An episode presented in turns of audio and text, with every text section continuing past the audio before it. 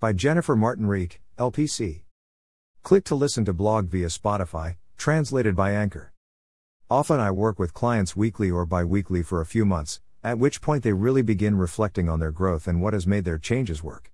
Sometimes, through the course of our therapy work together, clients discover that they may have mental health concerns that might benefit from medication, such as attention deficit disorder or severe anxiety. If so, I work with clients to get them psychological testing to confirm whether or not their suspicions are accurate. Based on the results of their testing, they may get a psychiatrist and seek medication to treat attention deficit disorder or anxiety or depression.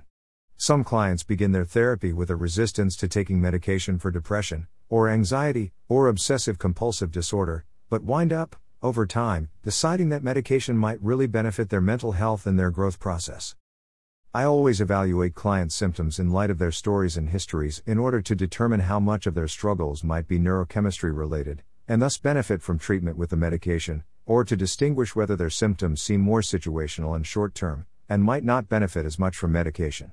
Whichever the case, I always find myself having a conversation at some point about how the most successful therapy is not about changing one thing in a person's life, such as beginning a medication or ending a relationship, but is always about a million little things, a million small changes, made over time due to increased understanding about one's symptoms and struggles, increased self awareness about one's patterns and default settings or early maladaptive schemas, one's personality and values, etc. Real healing comes when people not only address their chemical needs, if necessary, but also address their understanding of themselves, relationships, and the world around them.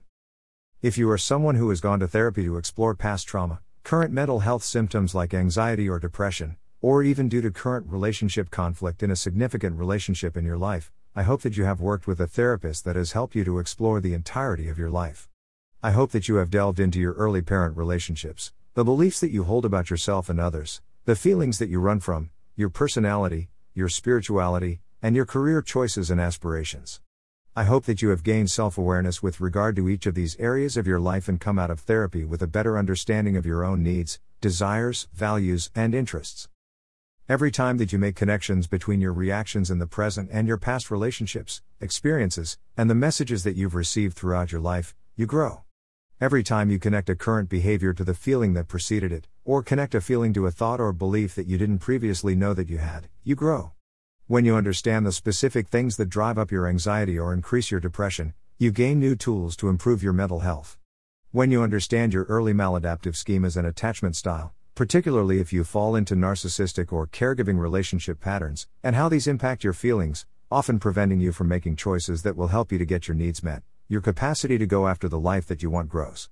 With every conversation, every self exploration activity, every experience in receiving empathy, understanding, and feedback that grows your self awareness, you grow in a variety of ways. All of these changes and experiences work together to improve your symptoms and to give you the tools that you need to create the life and the relationships that you want.